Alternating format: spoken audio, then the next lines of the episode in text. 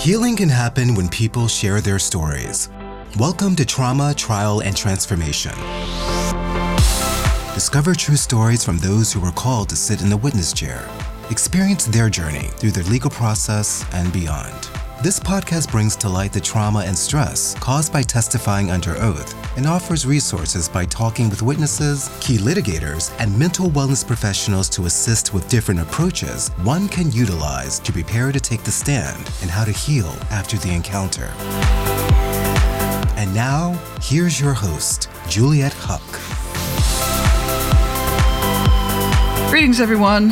Welcome to Trauma Trial Transformation even though it's sunny in LA, my heart is really full and I should say broken over the news in Lahaina, Maui. Uh, I've spent a lot of time there, lived in there a short period of time out of college, and this weekend's been really interesting to to sort through my own personal feelings about that island and the trauma that everyone's going through. So I hope that you'll find a way to donate, especially the animals, people that really have lost everything, and um, just give ourselves a moment of to be grateful for what we have every day. Aloha spirit is something very unique, and I can't help but think of the trauma that they're all going through, and any ways that we can try and reach out to help. So, there's a way that you can give back, please find a way in your heart to to do what you can, even if you're miles and miles away. So, that said, today with a bit of a heavy heart, but I do have to say today I've Spent the weekend researching my guest today, and boy, what a story. She has extensive experience in what I would call self examination. I don't know if I've ever been able to say that about somebody before, but boy, that's just, I think that's how, at the conclusion I came to over the weekend. She was convicted of a white collar crime, thinking she would spend like probably a year in prison, get probation, but then she got the maximum sentence of seven years in federal prison. While in prison, she was inspired to take a moral inventory of her life, really look at how her words, actions, behaviors, and choices impacted others in her life, especially her family. But she's now rehabilitated herself in an amazing way, which we'll talk about later today. She's a writer, photographer, and an advocate. She now works with at risk youth and women struggling with addiction. She recently self published a book called Living Louder a compassionate journey through federal prison. I want to welcome Portia Louder. Welcome, Portia. Thank you so much for being with me today. Thank you, Julia. It's a it's an honor to be here. I'm excited to have this conversation. So yeah, well, as I started before, there's nothing to me in this world of self-reflection, which is a very difficult thing to do, to look at yourself and see all of our flaws and instead of walking through life and acting like we're all perfect. So I'm I was excited to talk to you about that today because you fit my you fit the format so well. So it sounded like, you know, without going too far back, your life was just really stacking up. You relapsed on being addicted to prescription drugs. You had multiple kids at a very young age. You then fell into real estate and had the stress of really large real estate deals and then the FBI shows up. Now I know there's a lot more in between that, but I want to kind of jump to to where your life is going and you're working and you're heading and then the FBI shows up. Like what and your what happened when that they uh, popped in? such a heavy time in my life. You know, looking back, I would like to think that I would have done it all different because I, I really believe that that I could have made choices along the way that would have created a different outcome. But living in the fear and the gravity of my situation is hard to describe to anyone unless you've just been there. Mm-hmm. And you know, I had life events leading up to that. Uh, I was a single mom young. I had all of these things that led me to think that it was kind of me against the world. And so, you know, when the FBI started investigating me, in my mind, I'm like, you can't take my life from me. I've worked too hard to get here. You can't have it. Go look at the banks. Go look at, you know, all the other investors that are doing worse things. I just had all these reasons. So I was, you know, not taking ownership of where I was, but also just terrified and zero trust. You know, I, there is no way that I was going to trust these agents or the government to help me through this process. Mm-hmm. And back, I would have I would have just said, okay, this is what I did. Let's let me own this and let's figure out what I need to do to move forward. But that is not what I did at all. Oh wow. So so, you know, today as we talk through this, you know, there there is this blurry line, I think, in general, as we're seeing in society today, just in general, of choices and the law.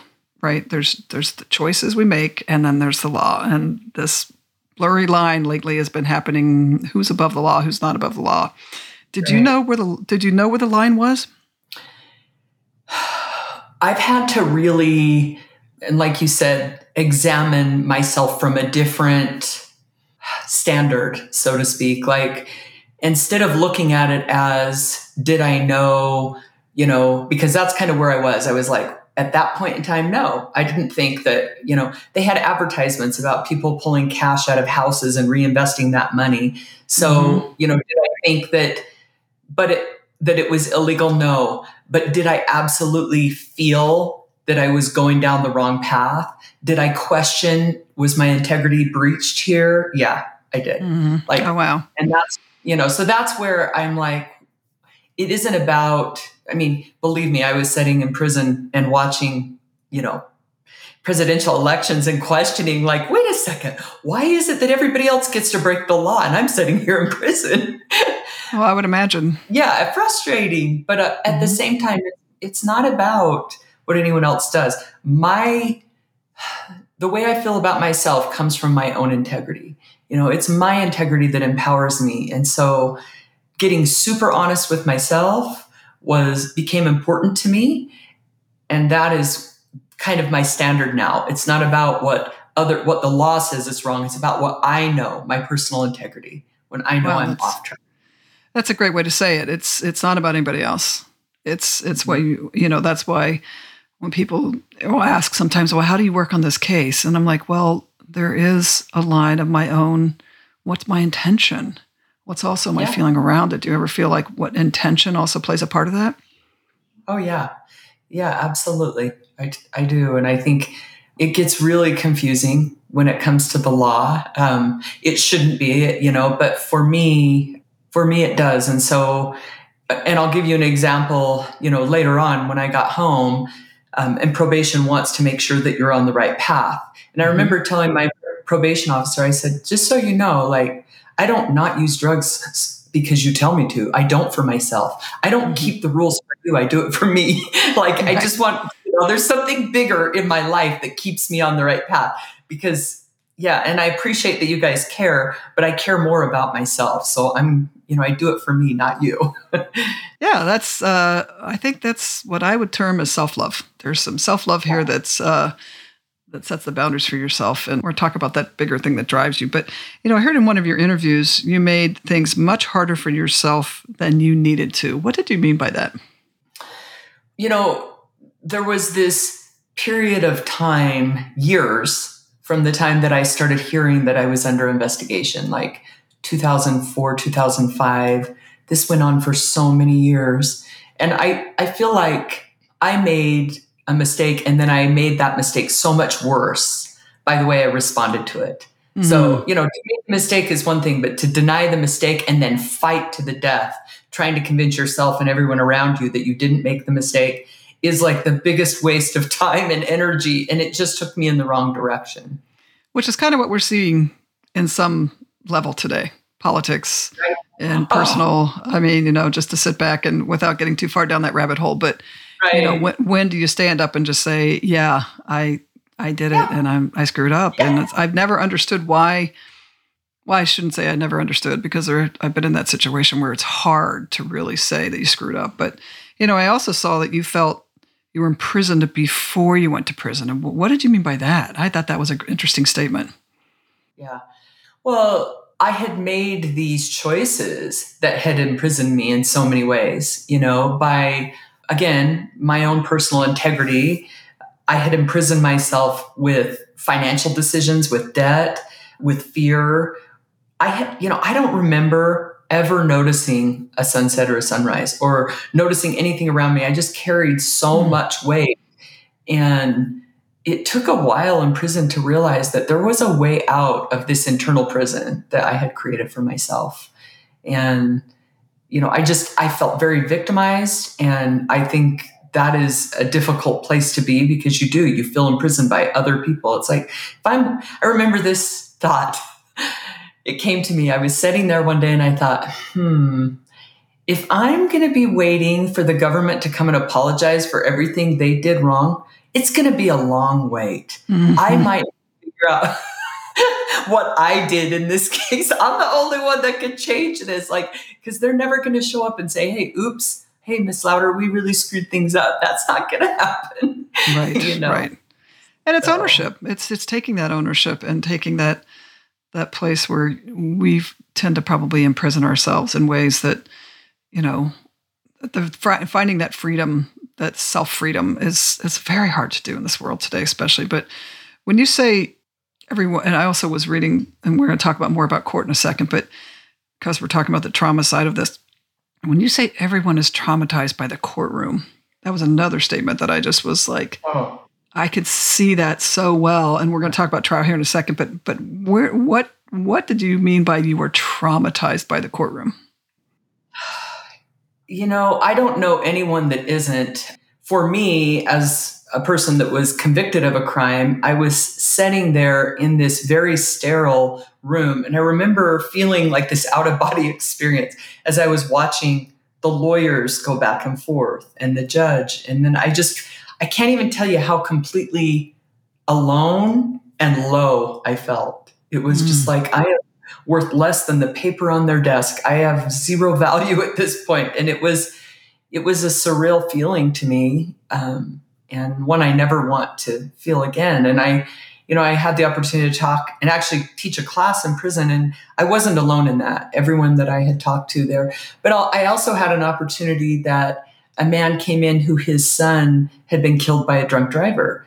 And he talked about his courtroom experience and his frustration with the system. Mm-hmm. So, I mean, obviously, the perpetrator, the person that did this, was a was very painful for him because he said that his the man's daughter came up and said, you know, how could you do this to my dad? And he's like, I'm standing there grieving the loss of my son, all of the weight of this. Mm. But on top of that, he's like the the political part of all of it just frustrated him. And I think it's mm-hmm. that way for all of us. The courtroom is just so traumatic and painful.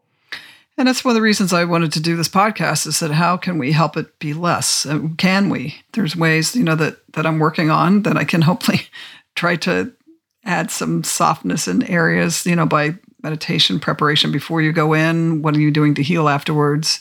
Self forgiveness. But when you have to also relive trauma, like the, the father you're talking about, and go in and Scarlett Lewis was one of the mothers from Sandy Hook was on my podcast, and she had to relive Sandy Hook, right. which is just still to you know to be on the stand. And I just feel like it's how do how can we make it somewhat, especially someone who's a victim. Right. You know, let alone, but, you know, even if someone is coming into court and they are accused of something, how is it that you actually can understand what's going on? How do you understand that you have your rights? How do you understand things that the average person off the street? Let, let's talk about that. So, did you have a public defender or did you have did you hire somebody? No, I had I started out with I, I had paid lawyers until I drained myself financially, and then you know they brought in an, an additional lawyer for me. The government did, but and then that's confusing because mm-hmm. You know I had an attorney in the beginning that said, you know, let's go meet with the the FBI. So we go to meet with the FBI, and I walk in, and there's just a whole table of people a lot more than we expected. So my lawyer pulls me out and says, uh, I thought this was going to be small, but it's bigger than we thought. And I, and I go, well, what do you want me to do? And she goes, well, just tell the truth. So they asked these questions and kind of the path they were on wasn't correct. So I said, well, that's not what I was doing. And then one of them pounds the, you know, table and, do you have any idea what you've done? And I looked at her and I was like, it was just, the whole thing was really difficult for me. So we leave and she, I, I try to call her and she goes, that was the worst meeting ever.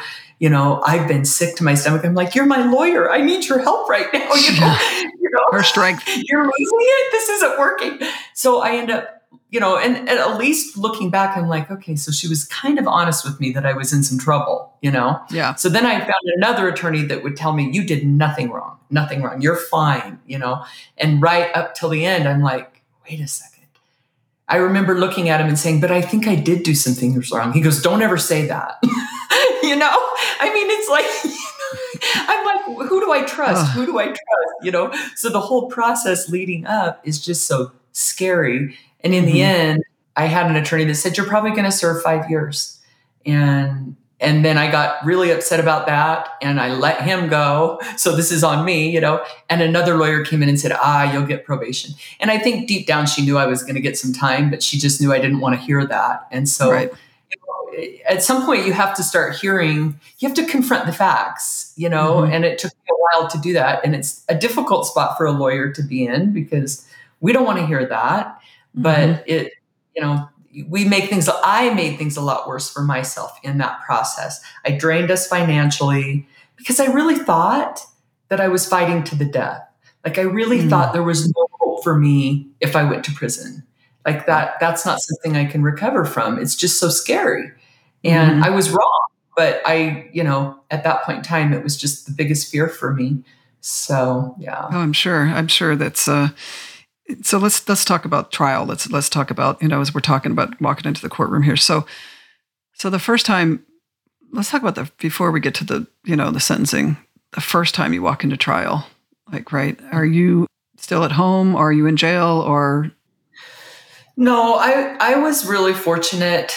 I was able to just go in and and plead, and I was on pretrial release right up. So I was going to trial, and I three weeks before my trial, the government revoked my pretrial release and put me in detention mm. and then mental evaluation. And that's when things got pretty shaky for me. I also talk about trauma. I also witnessed three weeks before my sentencing, so right in that same time, um, there was a man in a courtroom next to us that was shot by the U.S. Marshals. He stood up and had a weapon, and so the mm. marshals come running through, and I, I witness all of this, and then I'm I'm my pretrial release is revoked, and so there was just so much trauma going on at that yeah. point in time, even before I was sentenced. So it just got and really there, confusing.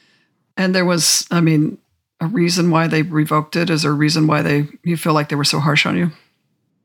Well, it was a combination of things. One, you know, I, I walked outside and I did an interview with the press about that particular mm. event, which made the FTC really upset. So they're like, mm. wait, we want to be first ones to address the media, and you chose to walk out and say that this man was shot without us being able to address it. So that was one of the reasons. Mm-hmm. But I had been really belligerent and difficult as well, you know, mm-hmm. and I, they were just over me, and I don't mm-hmm. blame them. Like, I look back and think, how could I have been so foolish? I just, I really was not. Um, I, I, was not owning my part in all of this at that point. Right. So. And ownership is, you would say, probably one of the biggest. I, I, mean, I would I would think in not only in prison but in parole hearings and things like that. I think they want to see some type of ownership from a genuine perspective, right? Yes.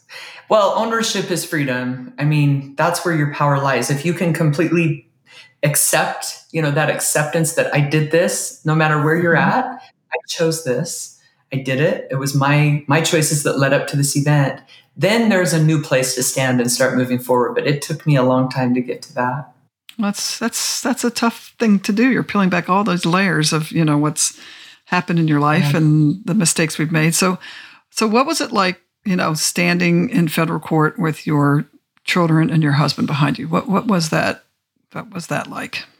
That was you know I I remember when I walked in the courtroom this feeling because uh, it's very sterile in a courtroom you mm-hmm. know we're all walking in together as a family and then i walk up alone and sit in my seat and my husband and my kids are behind me and i remember this feeling of they're so far away like how am i ever going to get back to my family it was just like wow. in a very real way i could see that i was now separated by this event from my family mm-hmm. and i just I actually just started to cry because I could feel the weight of my situation. And, and at that point, I knew that I had, I think the denial kind of slips away. You know, I could see that I had made some terrible choices and that I was going to spend some time in prison and that my life would never be the same.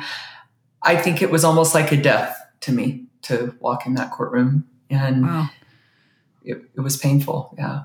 Yeah. So, what what happened when you heard the judge say the United States versus Portia Louder? That's something else I read about you. That that always yeah. to me has also been a very mo- interesting moment when I sit in trial and I hear the United yeah. States versus da da da or the state of California. So, uh, what, right. what was that? Well, from my point of view, I thought, what chance do I have against the United States of America? Like, my whole country is against me. It was just a surreal feeling like, how did I get here when the United States of America versus Portia Louder? It's just like, what happened? You know, it, it's a very lonely. I I remember feeling like I am the worst person.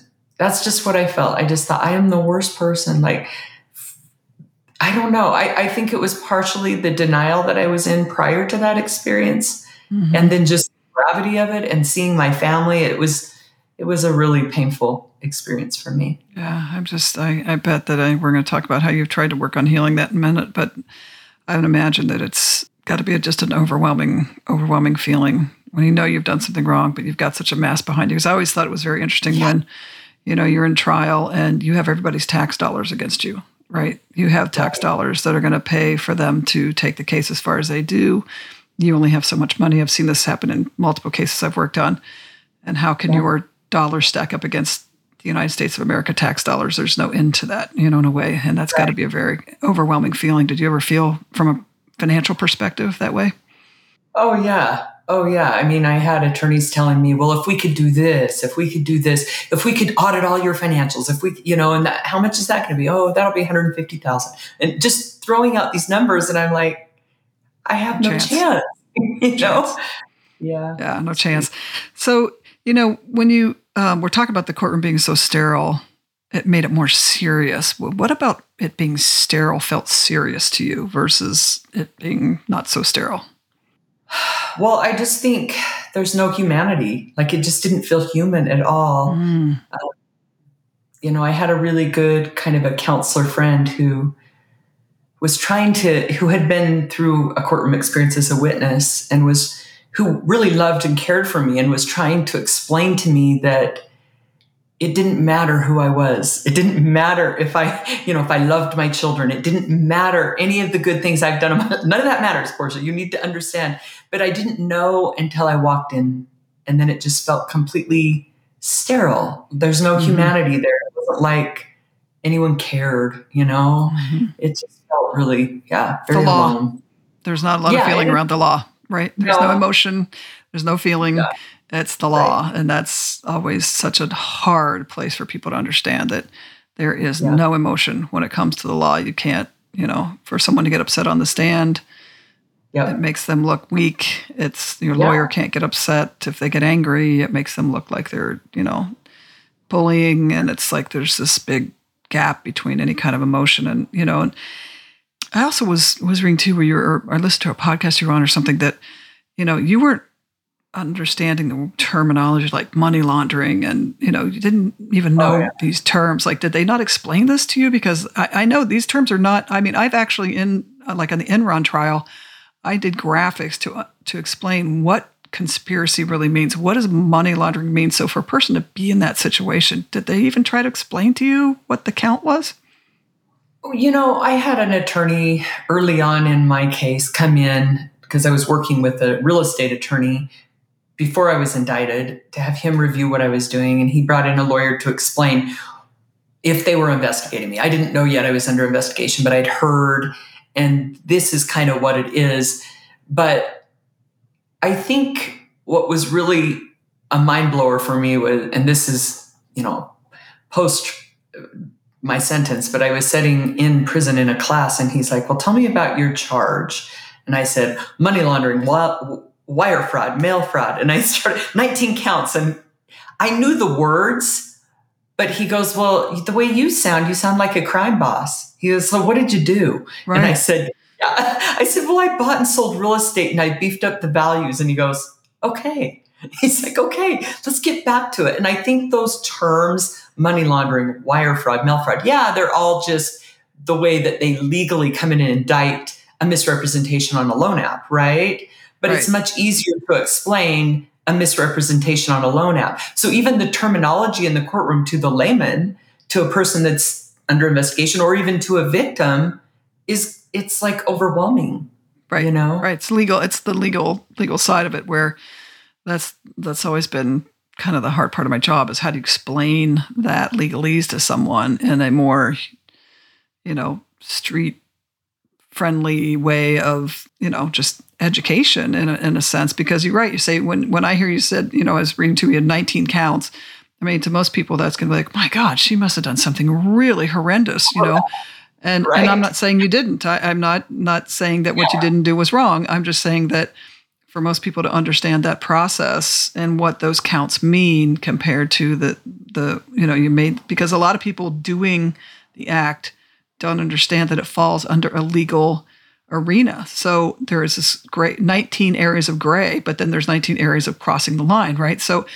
h- how mm-hmm. did you even get past the fact that when they put these counts out for you to like, what does it mean? Like, how, how did you get past that? Or did you just have to let that go and give it to your lawyer? You know, I knew what I did. So I knew what I did. And I remember one lawyer saying, You're in a very unfortunate situation because you're going to lose no matter what. he's like, if you you're guilty, win it, basically, right? Well, yeah, and he's like, it wouldn't even matter if you won at trial; you're still losing. He said because of what it's going to cost you, your marriage. There's two, and he's like, if they don't get you on this, they can get you on this. There's just they could probably get any of us if they chose to come in and look close enough. Like, right, you're right, you're, yeah. So, and then he'd say, it's not personal. And I'm like, but it is personal. It's me. It's personal. It's not personal to them. It's just what they do. And I'm like, it's so, which I needed to make it not personal as well, but I didn't know how to do that, you know? Well, the, the law is, that's the hard part with the law. It is, it's your choices, which we're going to talk about here in a second, but it's the choices we make. Where does it cross the line? And what we talked about earlier as well is like, where do we know where those lines are? And sometimes, you know, do we are, we in the gray area? Are we not? You know, and you're right. If everybody looked at everything in, under the microscope, I'm sure there's a lot of us that are breaking the law. But yet, again, where's the intent, and you know, where are we going with that? So, so let's talk a little bit about your transformation. So you went to to trial. You spent five and a half, almost five and a half years, I guess, in for your sentencing. I spent so I was sentenced to seven years. About five years, I got the RDAP year for doing a program while I was in prison, and then I got good time.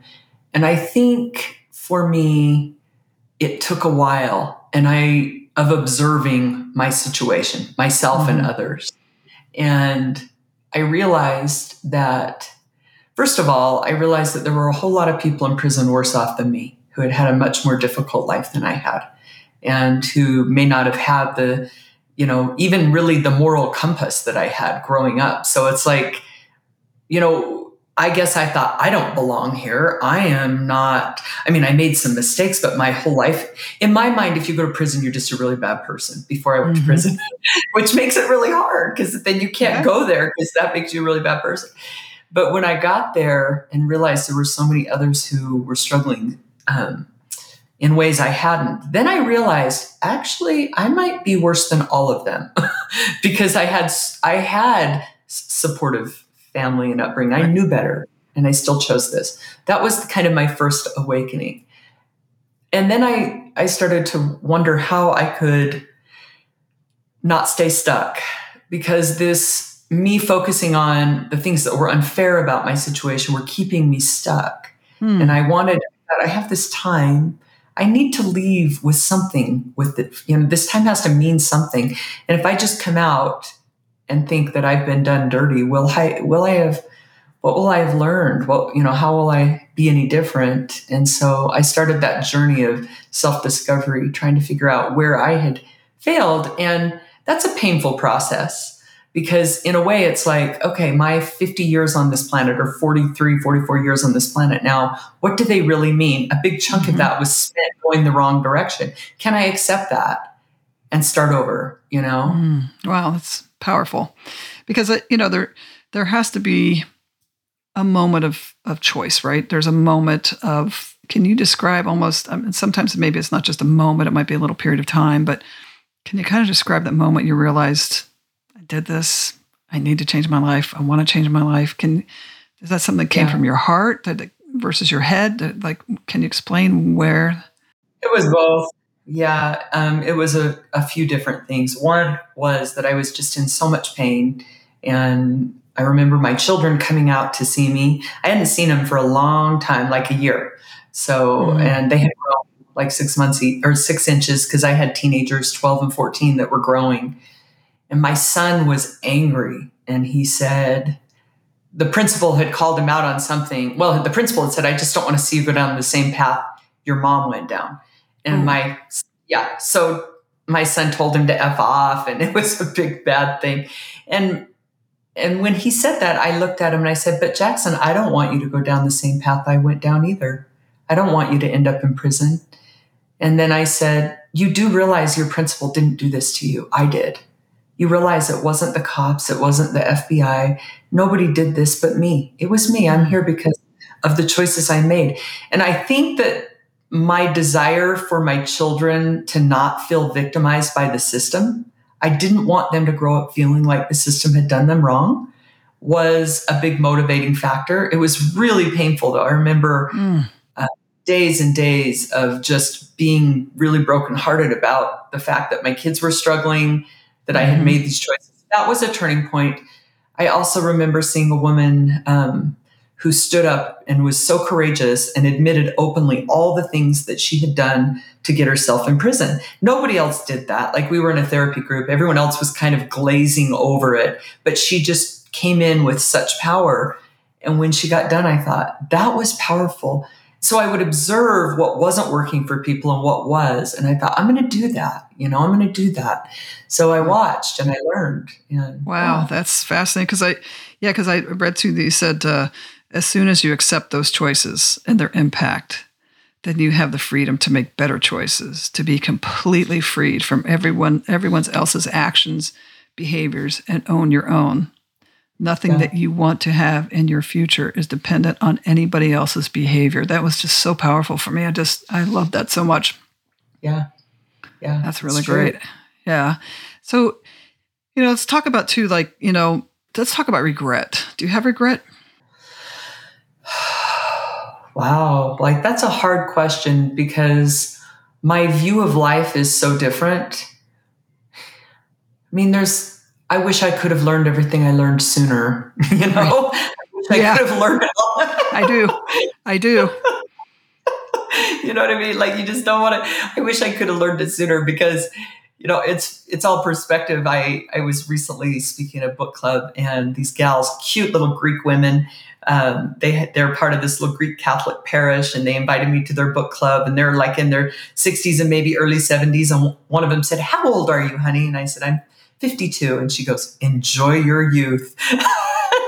and I thought, my youth you know, I feel like my youth I kind of gave away because I was making all these dumb choices. But in reality, you know, I'm really grateful that I found it now and that I have the rest of my life ahead of me. Mhm.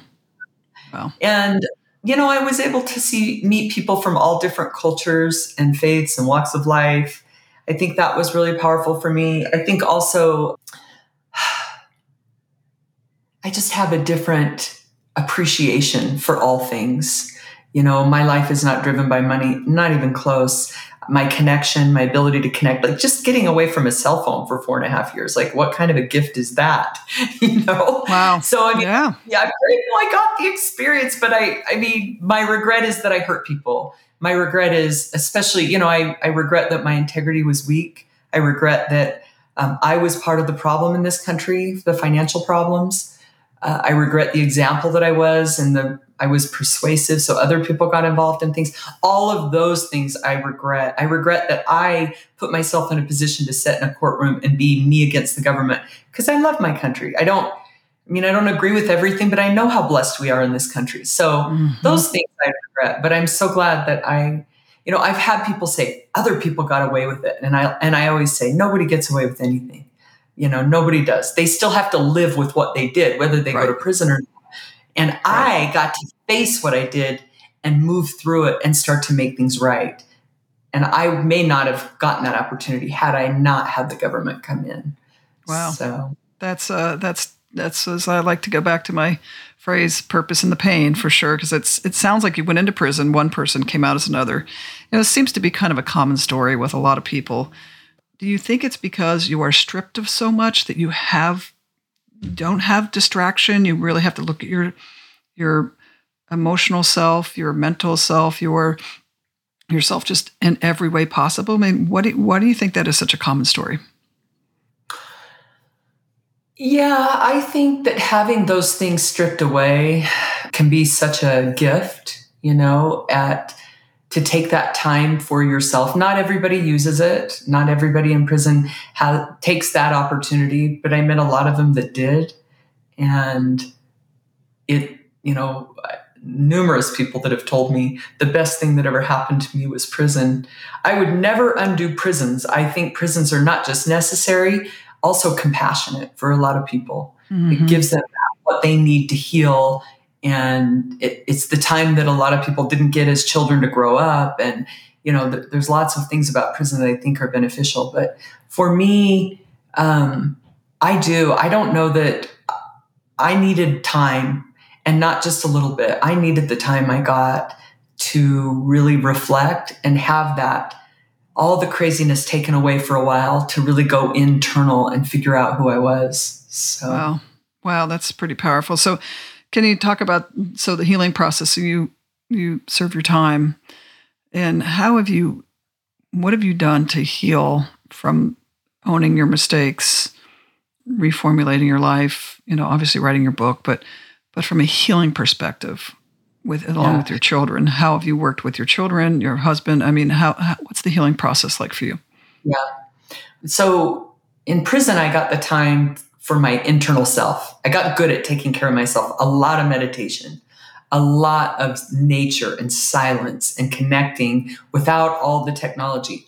And then you know and also a big part of it was ownership accountability. Um, I started writing letters to my children, asking them to tell me how I hurt them, my community, people that may have been harmed by me, asking them, tell me how I hurt you so that I could understand and kind of make things right with them to the best of my ability. Because that takes time to, I get these opportunities that come up since I got home. I think the biggest, the biggest thing is you've got to be open and willing to heal that way. And then mm-hmm. the universe provides those opportunities. Like I get home, one daughter says, You are not my mother. You didn't raise me. I want nothing to do with you. And my, her, she was 17 at the time. And I said, I totally understand where you are, but you still have to go to school this morning. you know what I mean? Like, it's like, right. It's that fine line of allow her to feel how she feels, but I still have to hold those boundaries to help her grow and become her best self. So, because I think it's hard when you've screwed up as a parent to think, well, I got to let them get away with all these things, which won't help them in the end, right? Mm-hmm. Right.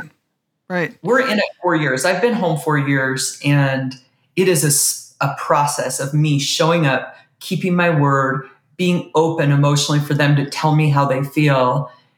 And then I just know it's a long game. Like I learned mm-hmm. that in prison. There's no quick fixes to this stuff. It is a long game, and the journey's beautiful, you know? Yeah. Um, so, yeah. Wow as far as me, like when I got out, you know, I was very money driven. Um, was a photographer and business owner, and got into real estate and other ventures.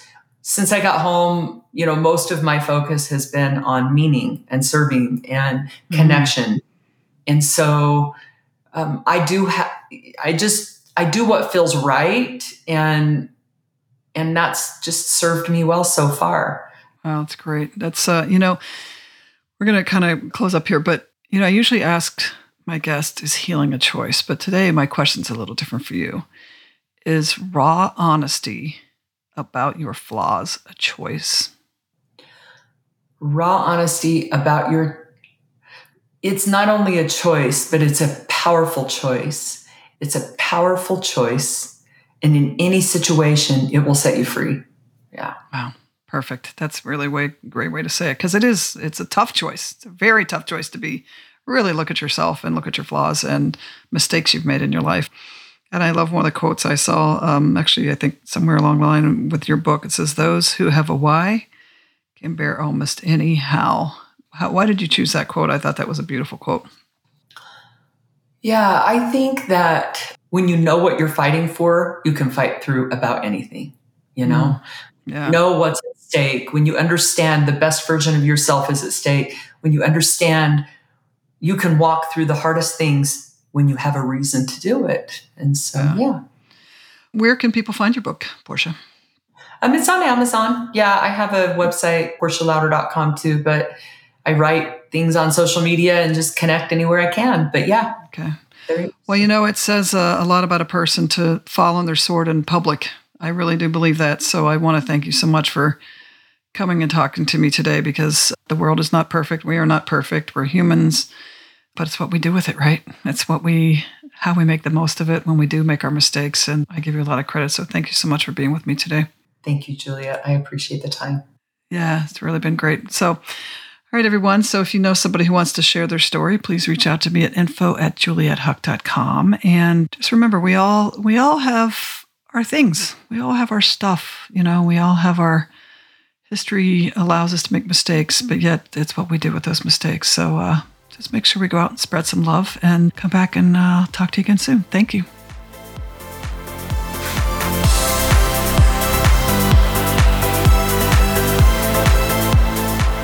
Thanks for listening to Trauma, Trial, and Transformation.